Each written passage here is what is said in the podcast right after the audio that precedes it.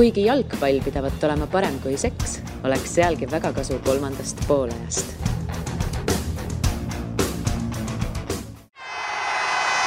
Kuulbet, aus ja eestimaine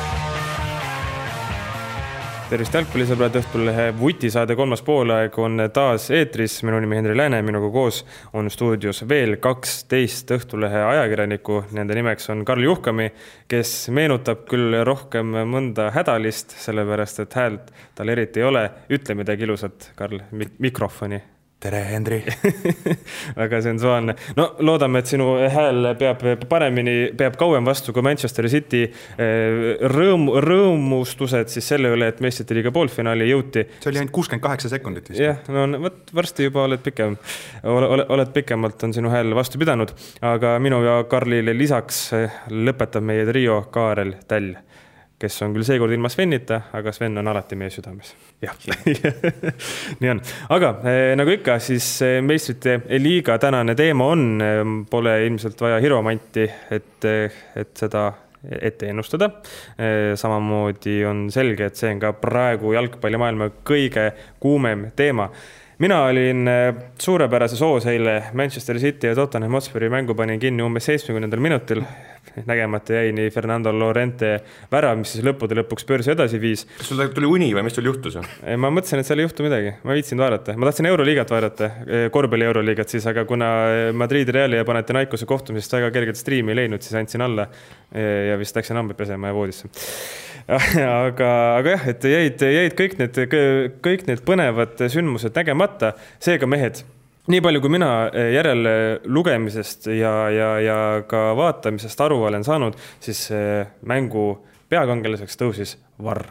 No ei saa ju öelda peakangelaseks selles suhtes, ta lihtsalt käitus vastavalt nii, nagu talle olid vahendid ette antud, on ju.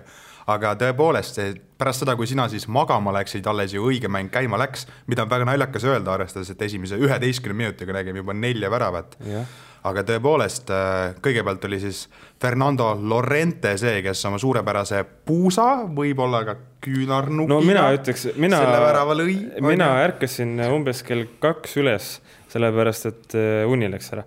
ja, ja mõtlesin, et võtan siis voodist Twitteri lahti, naine ilusti magas, ma ei viitsinud kuhugi ära ka minna. Äh, äratan kassi üles, siis hakkab see ringi jooksma, seda ei ole kellelegi vaja siis eh, kui vaatasin videot sellest Lorente väravast, siis eh, minu arvates see oli ikka väga selgelt eh, käega, noh, et pall läks vastu kätt ja, ja nagu siin täna sai loetud Mark Lätenbergi arvamust, siis arvamust, et kui pall läheb käest väravasse, on see käsi siis tahtlik või, või mitte, siis see, see värav ei, ei saa lugeda.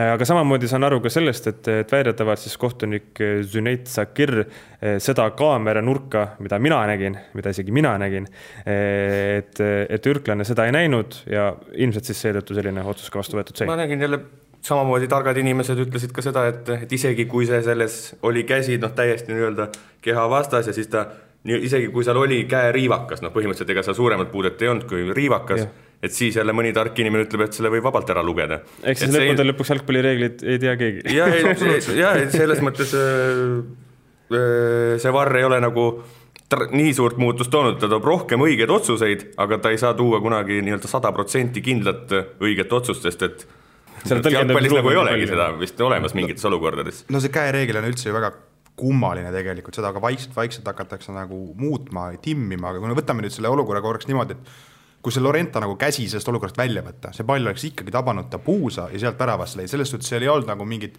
meeletut nagu palli suunamuutust selles olukorras või mida iganes, pigem mul tekib küsimus, miks ta üldse nurgalöögist tekib olukord, kus ründaja saab enda puusaga värava lüüa, et see on nagu kõige ebaloogilisem asi, mis üldse juhtuda saab. no see oli trennis arutatud. arvestades, et ta oli veel ju seal kompanii ja, ja Laporte vahel, ehk siis nagu kahe, kahe keskkaitse vahel, aga, aga tõepoolest äh, nii-öelda see kivi tuleb visata nüüd siis videokohtunike kapsaaeda, ma ei tea nüüd, millised need on seal putkas ju. oota, aga mis, miks, mis nagu visa-, viskama peab? ei, selles suhtes, et. normaalne otsus ju. ei, normaalne otsus ja, ja aga tegelikult peakohtunik Tsekiri ei saa ju milleski süüdistada, sa näed ju videokaadrist ka ära, et need, need kaadrid, mida Tsekirile anti, sealt tõepoolest ei olnud võimalik näha seda, et äh, käega mängitakse. ehk siis see üks ja ainus kaader, mida tegelikult ka televisioonis näidati ainult ühe korra et, et seda talle ei pakutud ja kui ta ei saa endale antava pildi põhjal teha nagu üheselt mõistetavat otsust, et oli käsi, siis värav tuleb lugeda ja seda ta ka tegi. ehk siis noh, on see nüüd nüüd režissööri kapsaaeda või videokohtunik, kes iganes selle nagu, igatahes talle ei pakutud kõiki kaadreid sellest olukorrast ja see on nagu see, mik-, miks, miks me sellises lollis olukorras üldse oleme ma jään endiselt sinna, et minu meelest pole üldse loll olukord ja, ja see värav olekski pidanud lugema. selles mõttes, et see värav, oleme ausad, ainus viis, kuidas palli oleks Lorente kätt saanud puududa, oleks olnud siis, kui see käsi oleks keset äh, õhku hüppamist maha saetud, eks ju. selles mõttes natuke sarnane, kui mõelda eelmise hooaja peale, siis mis oli äh, Eh, see poolfinaal, Liverpooli poolfinaal ajas Roomaga, kus Ragnar Klavani vastu määrati penalt, kuna pall läks vastu kätte, aga noh, seal jällegist eh, ainus, ainus variant oleks see käsi olnud, olnud maha võtta. Ehm, aga see, ütleme, Varr siin, siin tegi ei, ilmselt õige otsuse, kuigi konsensust sellele ei ole ei meie laua taga ega ka. ei, ei konsensus on olemas, mina ütlen, et Varr tegi õige otsuse, sest tal ei olnud nagu selle põhjal, mis tal oli, selle põhjal ta otsustas, et värav luges ja nii oligi siis on kõik tipp-topp, äh, aga äh, see nii-öelda kõige Varri kõige põnevam otsus siis äh, oli kohtumise lõpus, kus Rahim Sterling lõi värava, aga rünnak ülesehitusel oli sulu sees, oli või? jaa, oli ikka jah, et aga see oli muidugi noh, me ei saa teada muidugi, mis oleks tegelikult ilma varrita olnud, sest et kohtunikud enam ei tõsta seda lippu niikuinii kohe üles, et nad lasevad olukorrad lõpuni mängida. et me ei saagi teada, kas ta nii-öelda oleks nagu tõstnud või ei oleks tõstnud või mis oleks tegelikult saanud aga, aga see oli õige otsus vist jah, seal jällegi väga napp, aga no suluseisuga on see, on see tihtilugu ikkagi mingil määral, kui sa need jooned sinna kuidagi õigesti maha tõmbad, siis sul on noh, võimalik videokorduse järel ikkagi teha see noh, mingi üheksakümmend viis, üheksakümmend üheksa protsenti ikkagi see õige otsus vist. et seal ei teki nii suurt vaidlusmomenti, kui selle ma ei tea, küünarnuki riivaka üle, eks ole. no selles suhtes äh, on ju City nagu veits õnnetus olukorras ka, et, et äh, ei olnud ju see nii-öelda nende enda mängijate tahtlik sööt üldse ka Guerrole, vaid see oli Erikson, kes kaotas palli ja siis äh, üritas seda meeleheitlikult tagasi mängida, sealt võttis City mängijast ripsu ja noh, ühesõnaga, mida kõik jalgpallijumal üldse oskas nagu stsenaariumisse kirjutada, see, see nagu kirja sai pandud. et selles suhtes äh, mina tundsin Cityle kaasa just sellepärast, et, et äh, jah, see oli õige otsus ja, ja mul on ühest küljest hea meel, et see tehti, et see värav tühistati, mida kõike veel, aga, aga jalgpall kaotab nagu, mitte et ma nagu Varri vastu oleks, aga jalgpall kaotab midagi selles äh, vahetus emotsioonis, mida ta meile pakkuda saab. No,. ta pakub et, just, võidab, sest ei, et äh, ta pakub järjest neid vahetuid emotsioone, sa kõigepealt äh, oled selles emotsioonis, et nüüd on äh, nii nagu on, aga siis sa saad aru, et aa, järgmine emotsioon tuleb ka. Ja siis sul tegelikult, mina leidsin eile mängu lõpus, et mulle tuleb neid emotsioone hoopis rohkem aga vaata, kui sul on nõrk süda, siis sa nagu ei kannata seda kõike ära, aga tegelikult no, mul on tugev jah, seda küll jah. see on hea, no ma olen praegu nõrga immuunsussüsteemiga, vaata, ma, mina ei, ei talunud seda väga. aga üks on nagu veel kurb, et ega meie lapsed vist ei saagi kunagi teada, mis tunne on see, et sa lööd värava ja sa ei pea ootama, kas see on värav mitte kunagi, okei okay., Eesti, Eesti neljandasse liigasse muidugi jääb selles suhtes, sinna ei tule mitte kunagi varri, on ju, see on nagu kindel. võib-olla mingid hullud lapsevanemad ainult võtavad videokaameraga midagi ülesse. tasubki Aga... tähistada ikkagi neid väravaid, mis on määrustepärased. Pole mõtet hakata tähistama, kui sa kui, kui sa oled mingi sohiga väravaid. et kui kahtled, siis lähed ise kohtuniku juurde ja no, ütled, et palun varri. no teine, teine äärmus oli Manee värav, kus mitte keegi väljakul ei arvanud, et Manee lõi ausa värava Mane ise ei uskunud seda, mitte ükski Liverpooli mees ei tähistanud absoluutselt ja siis äh, natuke hiljem härra kohtunik näitas keskringi suunas ja öeldi, et värav. no Mane lihtsalt siis pöördus Meka poole ja lasi, lasi sinnapoole ühe kummarduse, aga, aga see oli ka kõik tegelikult, mitte mingit emotsiooni, see, see oli selline. äkki sa ütlesid, mitte mingit emotsiooni? minust lõpuks, see on emotsioon lõpuks, et ma sellest räägin, et see oli nii jabur, et selles mõttes, et emotsioon on, see oli teine äärmus jah.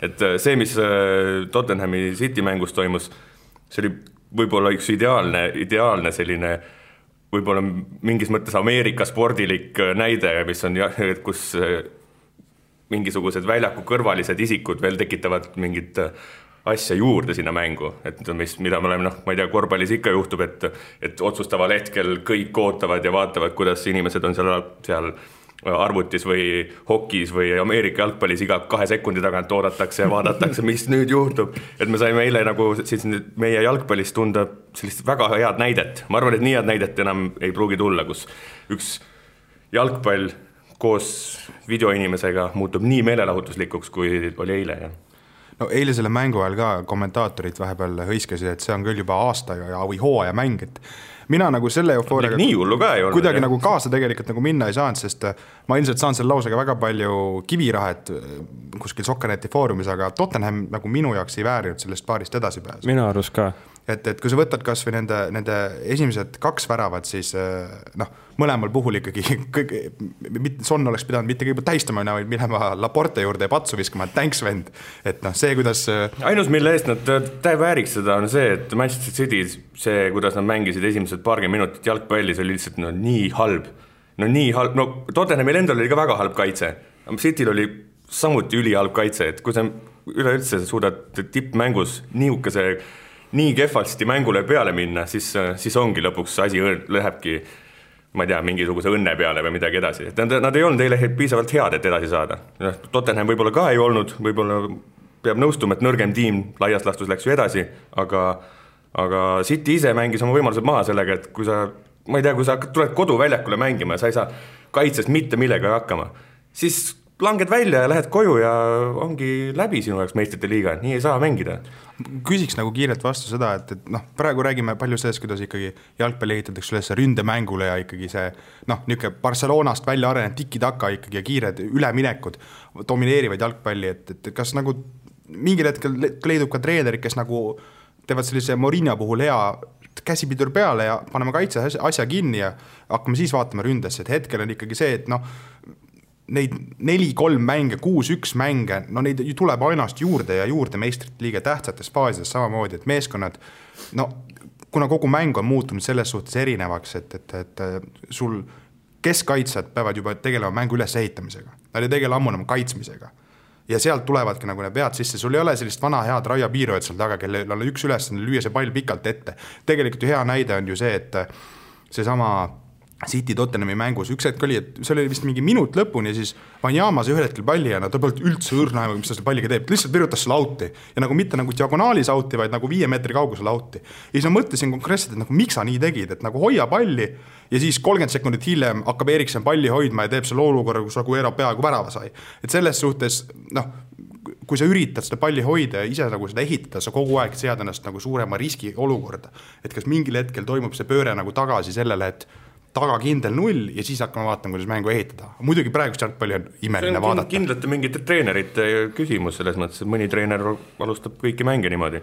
kuigi eile oleks ikkagi oodanud, et ka need kaks tiimi, kui sa hooaja üks kõige tähtsamaid mänge algab seisult äh, null-üks ja siis sa saadad väljakule ma ei tea, no ma ei tea, mis asja ta saatis väljakule, mingid äh, väga kehvasti valmistunud mehed, meestel oli peas midagi valesti või no kompanii vist ei olnud üldse, ei ole väga palju jalgpalli mänginud sellel hooajal või mingi jama, noh, tema oli peataja ja kõik sõbrad olid tal segaduses. ega Tottenhamil oli sama lugu, aga noh, kui kaks nii kehva kaitsega meeskonda omavahel mängivad, siis lõpuks juhtubki nii, et nii-öelda see kindlalt, noh, mõnes mõttes me arvasime, et Manchester City on kindlalt tugevam, aga et see kindlalt tugevam ei pääse edasi. sest et liiga palju ootamatusi tekib mängu, kui mõlemad meeskonnad kaitses põlevad.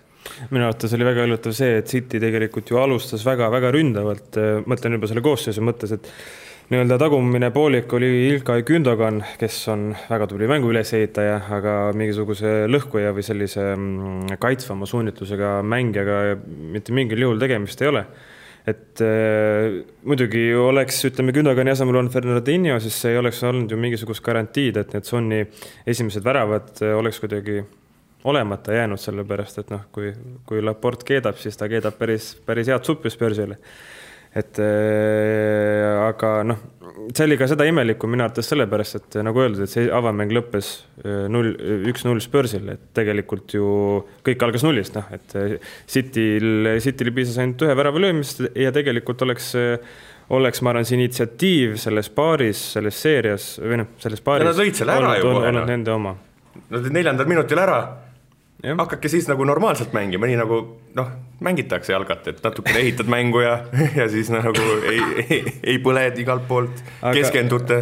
aga ma arvan, et, et see mõlema poole kaitse prohmakad äkki, äkki on lihtsalt selle pingesüüd, et kui mõelda kas börsi peale, et kui nad üritasid seal kuidagi oma mingeid rünnakuid üles ehitada, siis vahet ei ole, kas tegemist oli Vanyamaga, keda kõik, kes mängivad eh, Football Manageri, Fifat või mingit muud sellist jalgpallimängu, teavad, et see inimene on täielik puujalg. ta on aeglane, aga ta on kuratlikult tugev ja ta on kaitses hea. mõned mängijad on sellised, see on, on täiesti okei okay., selline, selline, sellist rolli mängijad, ma arvan, on peaaegu igas võistkonnas vaja et see, et tema ei suuda siis võib-olla palliga seal häid pöördeid teha niimoodi, et selle elame üle, aga kui ka kui ka Tele Alli-sugune, kes okei okay,, ta ei ole mingisugune Lukas Moura, et ta, et ta on hästi pisike ja suudab ennast hästi kiirelt keerata, aga Alli on väga hea tehnikaga mängija, et kui temagi seal nagu jääb magama või niimoodi, siis noh, ma ei tea ma arvan küll, et siin, siin pigem asi, asi pinges, et äh, eriti alguses ega City ei pressinud ka ju nüüd mingi väga vägevalt. no Spursi keskväljale tegelikult pani väga valusa pitseriga siis Soko vigastus, mis avapoolel tegelikult tuli, et pärast seda noh, need ümberkorraldused, mis äh, Pochettino tegi, no ikkagi halvasid ta nagu mängu ülesehituslikku plaani väga et, et samas ega seal väga muud valikut ei olnud ka, kui, kui pingi peale vaadata. ei, seda küll, et see pink oli üldse ja täiesti ma arvan ise seda, et tegelikult Alli viimine natukene madalamale siis Soko asemele on selgelt selline ründavama suunitlusega vahetus. sellepärast, et eh, kuigi Alli on ka selline pikk ja noh, võrdlemisi jõuline, siis eh, pigem mängib ta ikkagi sellist noh, ma ei tea no,, kas just number kümmet, aga sellist ründavat, ründavat poolkaitset. et, eh, et see, kui ta peab natuke madalamal mängima, siis noh, kindlasti on muud ülesanded, aga just see palliga mängus oleks võinud eeldada, et, et, et Spurs on tugevam aga no muidugi midagi sellist mina selle seitsmekümne minuti jooksul ei näinud, et, et asjad läksid ikka täpselt sa, sa, samamoodi nagu, nagu, nagu siis, kui siis Soko platsil oli.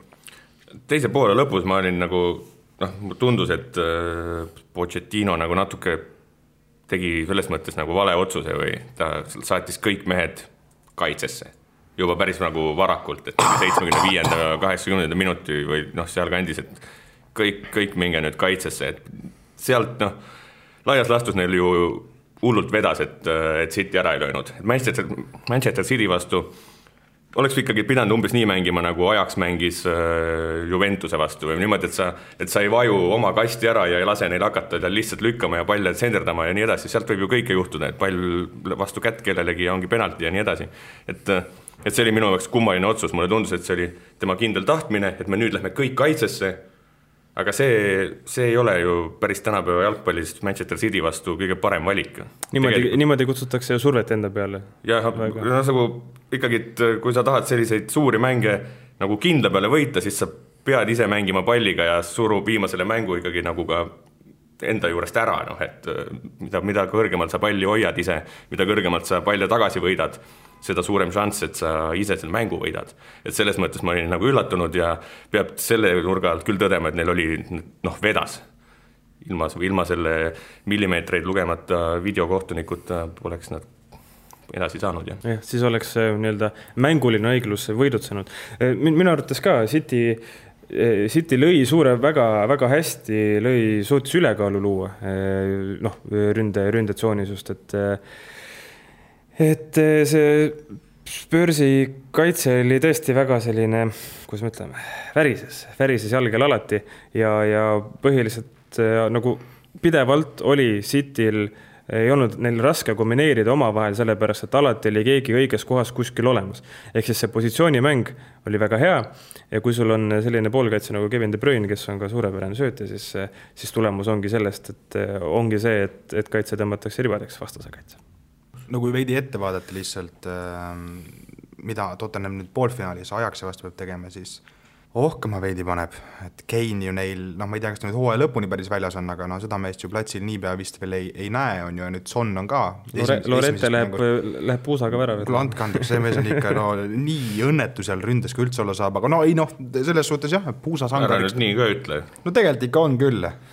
ma olen näinud õnnetumaid mehi sa ise ei, ma, ei, ma kujutan, ma kujutan ette, et Lorento oskab väikse varbaga rohkem trikke kui mina mõlema jalaga, selles suhtes ma ei kahtlegi, aga nagu võrreldes kogu ülejäänud meestega, keda ta seal platsi jagab, siis lihtsalt ta ikka vajub sealt ansamblist nagu väga välja. Või lihtsalt, või siis ta on lihtsalt nii teist tüüpi ongi ütleme, ütleme niimoodi, et ega, ega tegelikult ei pea ju Lorente ka kasutama, et eh, sinna tippu saab ka ütleme, Lukas Muura panna ja olenevalt, kuidas siis, kuidas vigastustest läheb, ei tea, mis, mis see siis Soko seis on, Harry Vink samamoodi tegelikult võiks ju, võiks ju kaasa teha ja niimoodi, et, et sealt ähm, Sonni puudumine on kindlasti noh, ma ütleks tragöödia isegi, sest et eh, Son on olnud eh, Inglise Premier League'i üks, üks säravamaid mehi ja minu arvates isegi, isegi Spursi parim mees, et isegi, isegi Keini kõrval et, et see on kohutav, kohutav löök, aga nad suudavad seda ikkagist kuidagi, kuidagi kompenseerida. muidugi suudavad, normaalne jalgpallimeeskond, kus on päris palju mängijaid, et no seal nii palju ole... siiski ei ole, ses mõttes No Spurs ei ole ju sügav. Spurs ei ole, Spurs ei ole kindlasti sügav, et jah, aga need teised mehed, kes seal nii-öelda näiteks ütleme, et mängib Lo- Lorente, siis tema selja taga mängib niisugune punt inimesi, et sealt eh, see ei ole nagu, see ei ole üheks mänguks, ei saa olla nii suur probleem Amsterdami Ajaxi vastu, et et see nüüd eh, seaks mingi, et neil on, ma ei tea, šansid eh, finaali jõuda nüüd kuidagi väiksemad, seda ma näiteks ei arva, et ühe mängija puudumine seda tooks. Eh, võib-olla tõesti, võib-olla tõesti. aga kui korra pöörada, pöörame pilgud ka Peep Guardiola poole, et Cityt nüüd kolmas hooaeg see siis eh, on, kui, kui City mängib tema juhendamise all. Meistrite liigas jälle kordagi jõutud veerandfinaalis kaugemale, natuke meenub, meenub selline BSG lugu, et lubavaid positsioone on olnud palju, aga mitte midagi ei ole suudetud korda, korda saata. Keegi ei kahtle ilmselt selles, et Guardiola on suurepärane treener, aga kas ta on tõesti selline treener, et ta suudab meistrite liiga võita ainult Barcelona ja Messiga? tundub, sellest oli siin eelmine nädal ka natuke juttu, siis tundub, et äh, ma ise arvan, et ta lihtsalt on natuke rohkem selline maratonimees, et ta oskab äh, võita neid pikkasid distantse ehk liigasid natuke paremini, kui, kui äh, võtta ennast seal maratoni keskel kokku üliolulisteks sprintideks nii-öelda kuidagi, et, et see on tõesti noh, mingi juba hakkab ju mingi seaduspära tekkima, muidu võib ju öelda, et, et noh, üks aasta läheb nii ja teine aasta naa, aga tal on need meistrite liiga võidud pärinevad päris sammusest kaks ajast tuhat üksteist oli viimati. jah, ja Barcelonast. ei saa, ei saa öelda, et noh, kuidagi ei saa öelda, et on kehv treener või kehvad tiimid, kehvad tiimid üles ehitanud, liiga ta võidab põhimõtteliselt alati, kaks korda on juhtunud, et ta ei võida. et noh, see tundub, et ta lihtsalt on on siis seda tüüpi mees, kes äh, on maratonimees. maratoni on uhkete sussidega ja siis, kui iga viiesaja meetri tagant veepudeli saad, on ka päris hea joosta, ma kujutan ette, versus need mehed, kes lasevad ühe otsaga ja abi ei saa, viidates siis äh, City rahakotile ja mängijate valikule. aga noh, vaatame, tal on ju aega ja võimalust äh, ennast tõestada, neil on ju nii-öelda kolmik on ju, kuldne kolmik on võimalik ikka tänavu saada, nelikust nüüd langesid välja meistrite liiga näol, et kindlasti ei oleks see katastroof, kui nad võidavadki nii-öelda liigakarika, karika ja Inglismaa meistritiitli. vaatame, mis, vaatame, mis see hooaeg toob, aga, aga pettumus on see kindlasti Guardiola ja City omanike jaoks, sest et noh, olgem ausad, see, see meeskond on ehitatud üles meistrite liiga võitmiseks, täpselt nagu mingi Torino, Ventus ja Real Madrid, koduliiga on täielik köömes nende meeskondade jaoks. Nii on, absoluutselt, aga nii, olgu, jätame selle City sinnapaika. lõpetuseks ütlen vaid enda poolt seda, et äh, olen tõesti väga rõõmus, et City välja langes, kuna need naftaklubid, need võivad kõik minu arvates ennast põlema panna. põlevad kaua muidugi, sest nafta, eks ju, nafta on selles mõttes hea, hea, hea aine, mida põletada aga mina ei tea Porto Liverpool paarist põhimõtteliselt mitte midagi peale selle, et Liverpool edasi sai. aga, aga, aga Kaarel, nagu ma enne, enne lindistust aru sain, siis sinul oli eh, midagi rääkida. mul oli õrn kokkupuude selle mänguga jah, et ega seda vist, vist ei olnud palju neid, kes eile, ma arvan, seda mängu vaatasid, aga meil noh, sõpradega oli siis kuidagi nii, et ühel ekraanil oli, oli see põnev mäng ja siis teisel ekraanil oli vähem põnev mäng aga, aga selles mõttes lihtsalt äh, selline ühe silmaga vaadates, siis, siis see asi ei olnud üldse nii, nagu seis näitab. et äh, tegelikult äh, Liverpoolil ikka normaalselt vedas, et nad sealt no seal oli vahepeal tundus, et, et Porto oleks võinud eile rahulikult seal kolm-null ette minna Liverpool ise läks juhtima väravast, millest nad ise ei teadnud midagi, et seal oli Varri vastupidine näide, kus väljakul oli kakskümmend kaks inimest, kes arvasid kindlalt, et oli suluseis, kaasa arvatud lööjad ja söötjad, aga siis Varr avastas, et polnudki suluseisu. et Mane läbi siis tiimi juhtima. aga ka juba selleks hetkeks oleks võinud Porto olnud kolm-null ees, seal lihtsalt seal on mingi ühel või kahel mehel nii jaburalt oksakohti täis see jalg, et see on nagu, see on uskumatu, sa mängid nagu ilusat jalgpalli, sul on tugev tiim, see on üks hooaja kõige tähtsam mäng ja siis pall lendab noh, no suvaliselt, et see on äh, üllatav.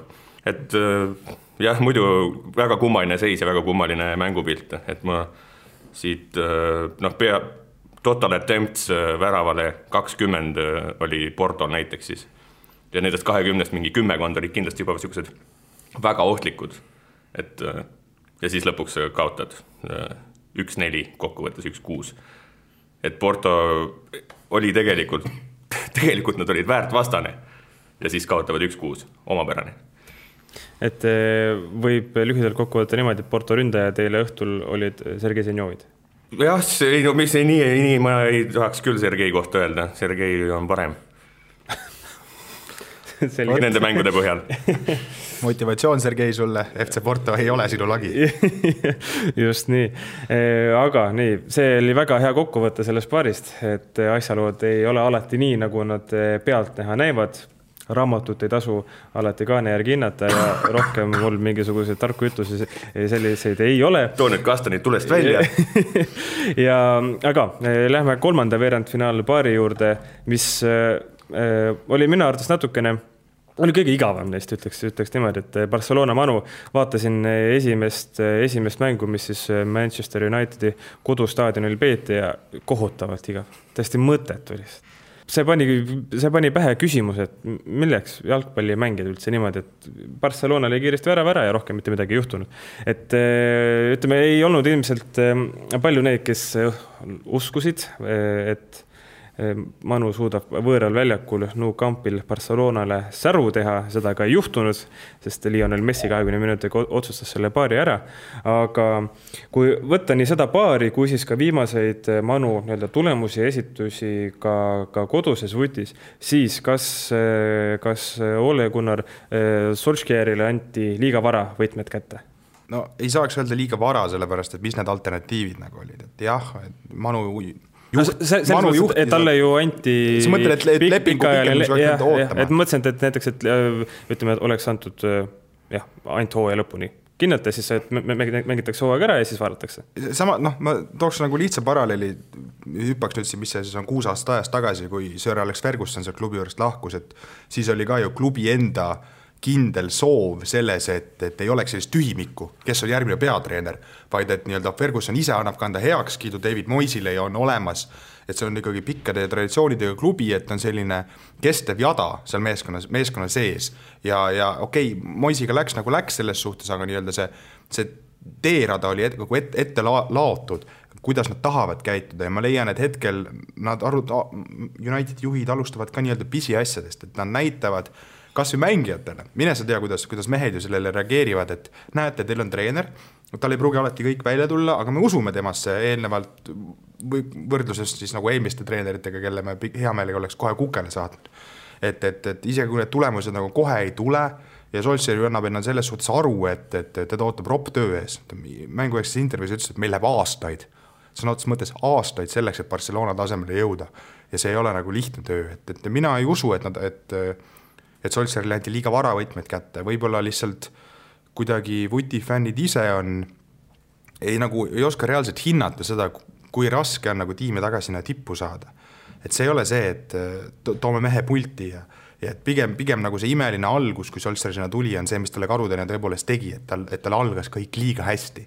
ja siis nüüd on nagu see reaalsus, et tegelikult ongi, et viiest mängust kolm võidad, ühe mängu viiki, ühe kaotad ja see ongi nagu see praegune manu, et neil ikkagi teatud asjad on paremaks läinud ja nii-öelda sisekliima on paranenud, et kui sellistest asjadest tuleb alustada ja sealt sa saad nagu klubi ka üles ehitada, et noh, naiivne on loota, et nüüd siin mingi paari kuuga olekski nad Barcelonale vastu saanud, vahet ei ole, kas seal nüüd Solskjaeril oleks olnud kolmeaastane leping, aastane leping või ta poleks üldse treener olnud ja keegi abitreeneritest üldse oleks juhendanud jah, vastates sellele võtmete küsimusele, siis äh, põhimõtteliselt ei, sest et ma arvan, et klubil ei olegi talle, klubi ei saanud mingeid suuri lootusi talle panna, selles mõttes, et selle, selle tiimiga, kes seal praegu on, sellega ei saa mitte midagi võita põhimõtteliselt. et, äh, et see tiim tuleb ümber ehitada, seal tuleb väga, väga palju asju teisiti teha, selleks ilmselt Solskjaer palgati, et ta saaks võib-olla ühe suvega mingid asjad ära teha, siis järgmisel talvel veel asju kruttida ja siis võib-olla hakata pärast siis veel järgmist suve alles mängima ma ei tea, Manchester City tasemel jalgpalli näiteks, et nad ei saa ju loota, et et Ashley Youngi ja Victor Lindelöfiga sa nüüd hakkad, ma ei tea, mingeid imekarikaid võitma või et sellist asja on seal tiimis liiga palju, mingisugust liiga palju Lindelöfe. jah, midagi on, midagi on seal igal juhul, seal on tasakaal paigast ära mingil määral ja seal on, seal on, seal on tippmängijaid vähe, selles mõttes, et tänapäeval mängitakse tippjalgpalli nii, et sul on nii-öelda mingi satsis niisugune kuusteist, seitseteist täiesti tipp, tipptasemel mängijat, aga Manchester United on sellises seisus, kus nad panevad Ashley Youngi mängu ja, ja arvavad, et, et niimoodi on võimalik meistrite liiga võita või noh, nad ei arvagi ilmselt. mängija arvab, aga ma arvan, et targad mehed seal ei arva. et see ongi, ei ole piisavalt tugev tiim lihtsalt. seesama nimi, keda sa mainisid, Young on, on väga palju kriitikat saanud, kas on see õigustatud või? Ta tegi, ma nägin seda esimest mängu üheksakümmend minutit. väga head senderdused olid. teist mängu nägin kakskümmend minutit või midagi, siis äh, sain aru, seda ei olnud enam mõtet vaadata, eks ole. ja, ja siis jaa, väga halb, jah aga kui ma ei eksi, siis ta mängib, eks ju, parem kaitses, äh, kuigi Youngi näol on tegemist ju vasakujalgse mängijaga. Äh, nii et seegi on päris. Young, paremjaoline no minu teada on vasakul. ei ole, ka vasakul äärel mängides alati võtab endale paremale ja püüab no, senderdada seda, aga jah, lihtsalt halb.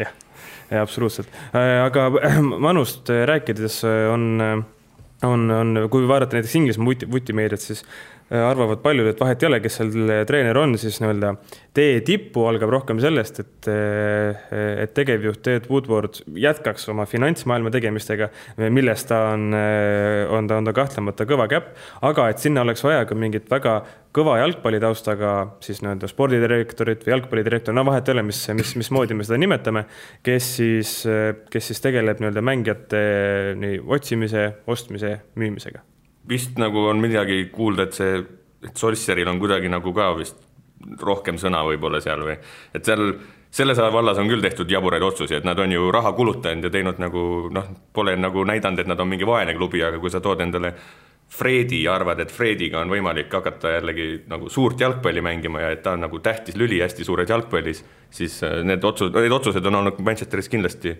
mitu aastat äh, valed ja kummalised, et, äh, et neil on neil on väga vaja, ma arvan, mingit, neil on vaja tipptiimist var-, värvata keegi, põhimõtteliselt keegi selline. mingisugusest Müncheni Bayerni sarnasest äh, satsist äh, tuua endale nii-öelda spordidirektor, kes jagab asja, kuidas, kellega saab võita. Bayern on halb näide, see on lihtne võtta ükskõik mis Bundesliga ülejäänud meeskond, osta ära lihtsalt. või noh, miks inglased seda teha ei või? noh, sest, sest United ei saa igalt, vaata Premier League'is on nagu selles suhtes asjad nagu tasakaalust ei no nad võivad Bundesliga-st hakata tuuma, tooma, Bundesliga on täis väga häid mängijaid, ma ei tea, miks inglased aru ei saa sellest, et üks kuueteistaastane sakslane mingitest akadeemiatest, on väga kõva vend ja sa saad tast kolme aastaga võib-olla väga hea venna teha.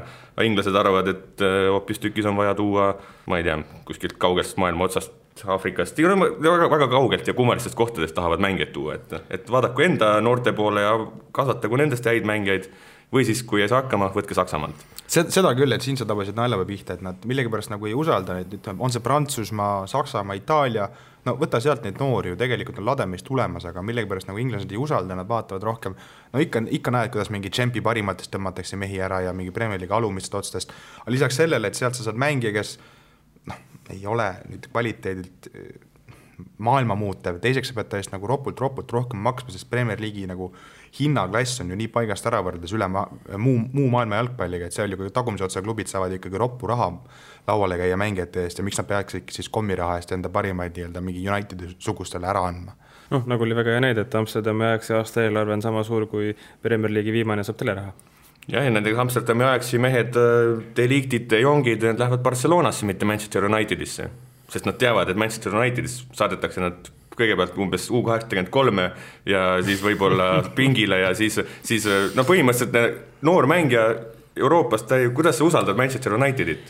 Manchester United, ma arvan, Inglismaa klubidest, kui sa oled noor, on seda on kõige lihtsam usaldada just. jah, ja seda enam, et nad ei, tegelikult ei lähe mitte kuhugi, nad on kõikidel nendel Inglismaa tugevatel satsidel on selles mõttes äh, halb maine äh, noorte talentide seas kindlasti. Et nad on veel oma, oma, oma mehi veel on nagu pannud, eks ole, aga, aga nagu kurat, jah. no ma ei nõustu, ma arvan, et Manul on äh, küll üle Euroopa nende noorte mängijate, kuidas ma ütlen siis, arendamistöös või niimoodi on, on, on hea maine, et ilmselgelt ju need treenerid, kes sinna ka võetud on, okei okay,, Morinho jätame välja, aga näiteks Van Hal ju andis väga paljudele noortele võimaluse, kellest paljud või noh, kas siis paljud, aga kellest nii mõnigi on siis nüüd ka noh, ujub, et on see, on see Lingard või on see Rashford näiteks ja niimoodi, et, et kui Manut võrrelda näiteks City, Chelsea'ga, siis noh, see, seal ei ole küsimuski, et Chelsea ja City, noh, seal ei saa keegi noortest põhimõtteliselt peale. Manus on, on, on, on seis teistsugune. ja noh, kui mõelda selle Delicti ja, ja Frenkie de Jongi peale, siis Barcelonasse, no muidugi, kui sa oled hollandlane, muidugi sa tahad Barcelonasse minna, muidugi sa lähed enne Barcelonasse, kui sa läheksid kuhugi Manusse juba nende nii-öelda ajalooliste sidemete pärast ka, ma arvan, vähemalt. jah, aga noh, ei ole neil ka Mbapped ega ei ole neil ka teisi no,, Saned, nad, neil värvanud endale nad äh, väga kõvasid äh, selliseid selgelt äh, võib-olla maailma parimaks mängijaks tahtvaid mäng, jalgpallureid, seda nad minu meelest ei ole eriti õnnestunud. et nad on võib-olla tõesti ise kasvatanud üles Rashfordi, Lingardi, tublid mehed, aga aga et kuskilt Sané näiteks tüüpi mängija olekski toodud endale noorena kelle pealt võib-olla tulevikus sada miljonit teenida. noh, Depay ja Marshall näiteks üritati, aga nendega on. Marshallist saab võib-olla kunagi tõesti mingi raha või, või kasu, väga suure kasu ka, et ta läbi väravaid lööb, aga jah, Depay pro-, Depay oli küll vist selline projekt, aga ei tulnud välja jah, nii on, aga korra neid äh, Hollandi noormehi siin juba mainisime, kes äh, siis äh, veerandfinaal paari korduskohtumises Torino Juventuse aitasid konkreetselt välja puksida oleme ausad, hooaja eel ilmselt ei oleks keegi osanud ajaksite nelja parema hulka paigutada, aga ometigi on see ju väga, väga tervitatav. üks asi see, et Ajax on lihtsalt vahva klubi, aga teiseks ka see, et, et meistrite liiga sellest nii-öelda koorekihis vähemalt sel hooajal on jälle natukene värskust. jah. jah, väga hea Ajaxi mängu vaadates tahes-tahtmata tuleb meelde selline hea Hollandi totaalne jalgpall, segunenud siis mingi selle Barcelona tiki-takaga, mida me oleme näinud, et Ajaxi noortes on sisse kodeeritud juba maast madalast, me tihti räägime, et Eesti jalgpalluritel pole seda, mina usun efekti, mina lähen väljakule ja teen, mina olen parim. Ajaxi puhul võtta ükskõik milline vend, kes seal platsil saadetakse, on, teeb ta nüüd meistrite liiga debüüti veerandfinaalis või on sul üheksateistaastane Hollandi legendaarse jalgpalliklubi kapten, on ju, selles suhtes, ega sul ei ole seal väga palju mehi, kes on nüüd läbi tule ja vee käinud karastuse mõttes, enamik on ikkagi noored. ja, ja see, kuidas nad julgevad väljakul kõike teha, see nahaalsus, et, et tõsi, on hetki, kus, kus ma taban ennast samasuguse frustratsiooni äärelt nagu kunagi Barcelonaga, kus üritatakse seda palli väravasse joosta, mitte lüüa, et sa oled niigi väravale lähemal, kui enamik meeskondi üldse kunagi jõuab, et miks sa nagu veel üritad sööta, aga see on lihtsalt nii, nii veres neil, et, et seda on, seda on tõsiselt lust vaadata, kuidas nad julgevad, vahet ei ole, kes sul vastu tuleb. Nad lihtsalt võtavad ette, võtavad ette ja on nahaalsed ja, ja no ütleme, ütleme nii, et vahet pole, mis oskused isegi see on, nagu see mõttemaailm on juba selline, siis see annab juba teatud protsendid juurde mängija kvaliteedile, mida sa isegi võib-olla tehniliselt kunagi õpetada ei saa.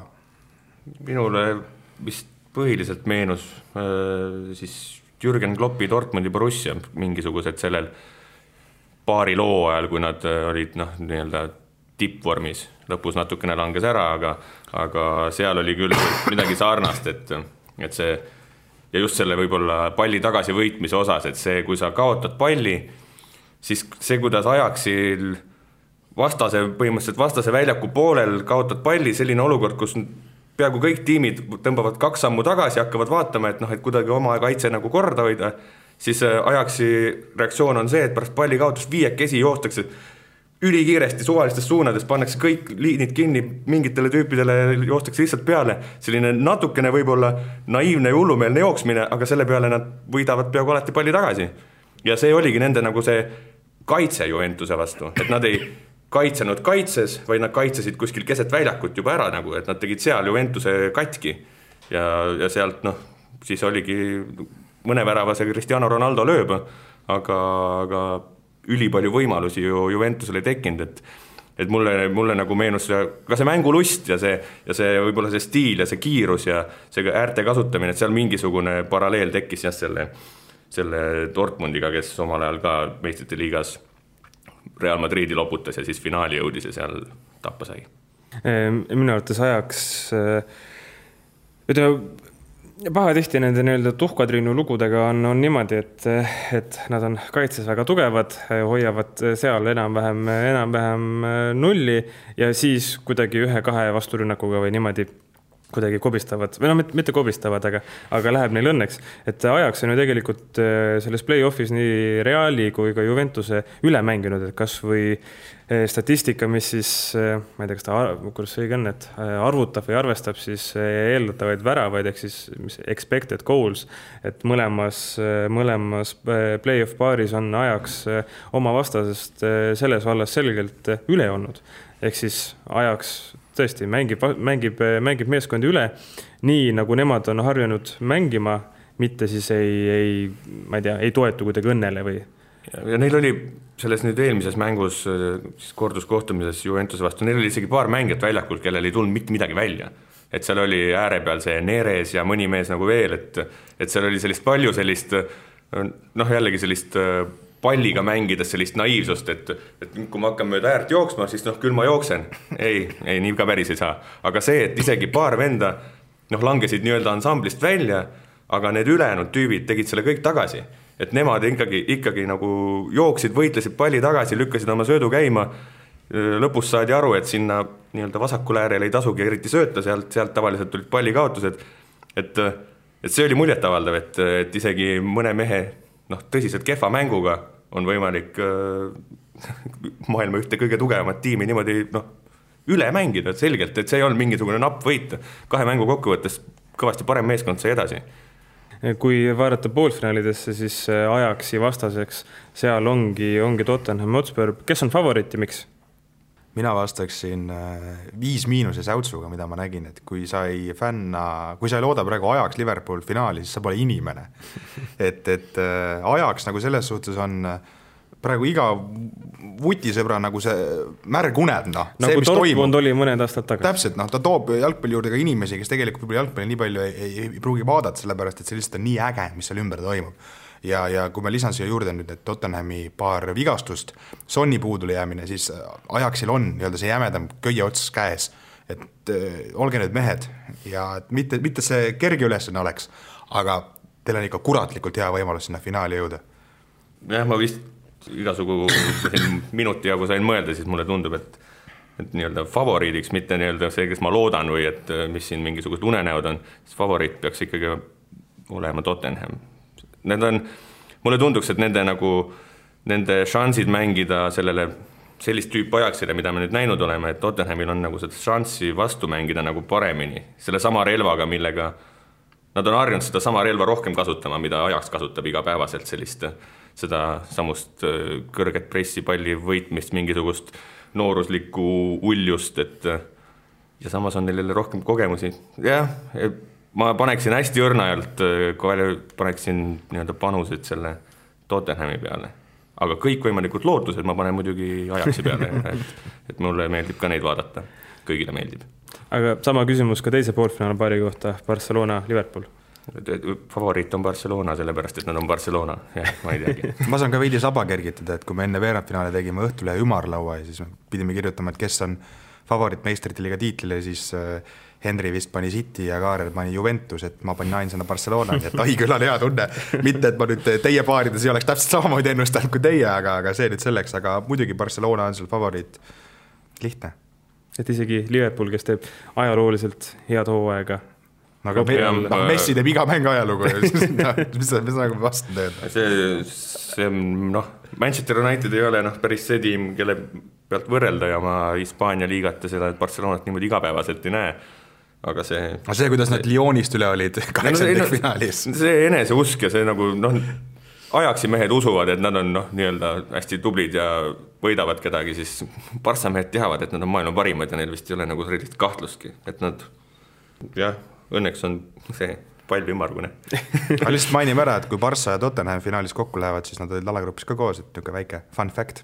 no vot, ja see on ühtlasi ka Gary Linekeri derbi, sest mees on, on mõlemad satsi esindanud.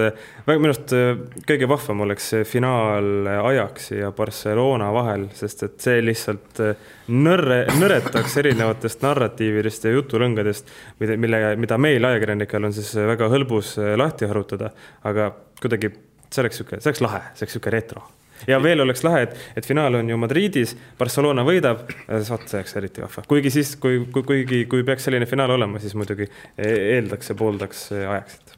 ja, ja natuke noh, üks asi, mis eilse siis nagu Tottenhami võidu juures mulle pärast tuli nagu pähe, et et siis et võttis ära ajaksilt võimaluse niimoodi tulla meistrite liiga võitjaks, et nad järjest võidavad Reali, Juvet ja siis äh, Man Cityt ja siis Barcelonat.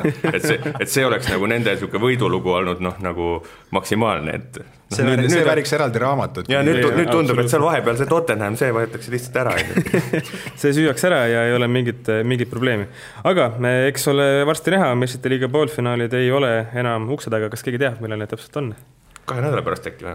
järgmine nädal on meil paus ja siis, siis juba mais algavad. tõepoolest, kahe nädala pärast, kolmkümmend aprill on siis esimene mäng, et eh, natuke tuleb oodata. no vot eh, jah, aga mis seal ikka, eh, selle paari nädalaga on siis aega piisavalt varusid täiendada, et igasugused varriasjad südameinfarkte ei tekitaks ja, ja, ja midagi muud halba ei juhtuks. aga jätame meistrite liiga jutud sinnapaika, lähme Kuulbeti panustamisrubriigi juurde. Kuulbett aus ja eestimaine. ja nagu ikka, siis igal nädalal oleme välja valinud vähemalt ühe mängu, mille, kus siis teieni panustamissoovitus tuua. see nädal on neid mängu, neid mänge kolm, nad kõik toimuvad laupäeval ja alustamegi siis kronoloogilises järjekorras. Premium-liiga ja Eesti meistriliiga. laupäeval kell kolmteist kohtuvad Maardu linnameeskond. ei ole, Anne? on, on, on, on ma pole nii ammu Eesti jalgpalli jälginud, et ma isegi mõtlesin, et Paide oli ainus linnameeskond. aga eh, Maardu linnameeskond ja Viljandi tulevik ja, ja mina eh, soovitaks panustada siin tuleviku võidu peale, selle koefitsient on ka võrdlemisi magus, kaks koma, kaks koma seitse.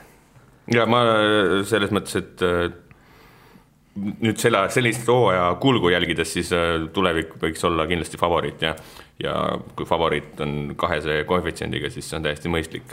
Maardu nii-öelda nendel on üks nagu niisugune potentsiaal olemas ja, ja nad on seda mingil määral ka näidanud, aga nad, neil on hästi palju sellist emotsionaalsest ebast-, emotsionaalset ebastabiilsust, mis, mis ei vii siin liigas eriti, eriti kõrgele lõpuks ilmselt. ja Viljandi on just näidanud näiteks tugevate vastu, et nad suudavad lüüa väravaid ja tegelikult neil on sellist äh, hoogu päris hästi, sest Kaimar Saag on teinud äh, mitu väga-väga head mängu ta on tõesti näidanud, et ta on üks noh, Eesti meistriliiga mõistes üks väga-väga hea mängija ja ta on sattunud Viljandi tulevikku, et äh, tulevik võidab selle mängu, jah, et äh, peaks olema nii. ma lihtsalt veidi oponeerin, et äh, Maardu tõepoolest nagu suurtelt on saanud ainult pakke, aga nii-öelda oma tasemel meeskondadega on väga kenasti ju hakkama saadud ja võit ja viik ja samamoodi neil ju tabelis kirjas kuue mänguga. ja kui me vaatame eelmist hooaega tagasi, siis äh, Tipneri karikavõistlustel eelmine aasta Maardu linnameeskond võitis Viljandi tuleviku ja toona mängis Maardu veel esiliigas ju. seega ei ole siin midagi nii üht, ühte väravasse see mäng minemas aga jaa, kui me räägime nagu loogilistest oletustest, siis äh, pigem Viljandi aga lähme edasi, järgmised kaks mängu on vist sellised, kus teie ilmselt suurt, suurt sõna ei võta, saan teist aru, ise ka väga suurt sõna ei võta, aga kiiresti enne vaadates tundus, et need päris head panused tulevad. aga laupäeval kell kuusteist Ragnar Klavani Leevaise Cagliari Itaalia meistriliigas võõrustab Frosinonet kui Cagliari on selline, selline tubli tabeli keskmik, natuke kehvem siis Frosinone langeb, langeb väga-väga-väga ja, ja väga suure tõenäosusega järgmiseks hooajaks Serie B-sse. Kaljari võidu koefitsient üks koma üheksakümmend viis. Uh, kus nad mängivad? kodus. kodus. Kaljari mängib kodus Frosinonega, võidu, võidu koefitsient peaaegu kaks või? just ja. nii. aa, pange sinna ka tehke kombo, Viljandi ja Kaljari võidavad. jaa, sellele lisage veel laupäeval kell seitseteist null null Inglismaa kõrgliigas West Ham ja, Leicester City. Eh, siin on ehm, minu arvates väga-väga-väga selge soosik on Leicester, nende võidu koefitsient kaks koma kolmkümmend kaheksa.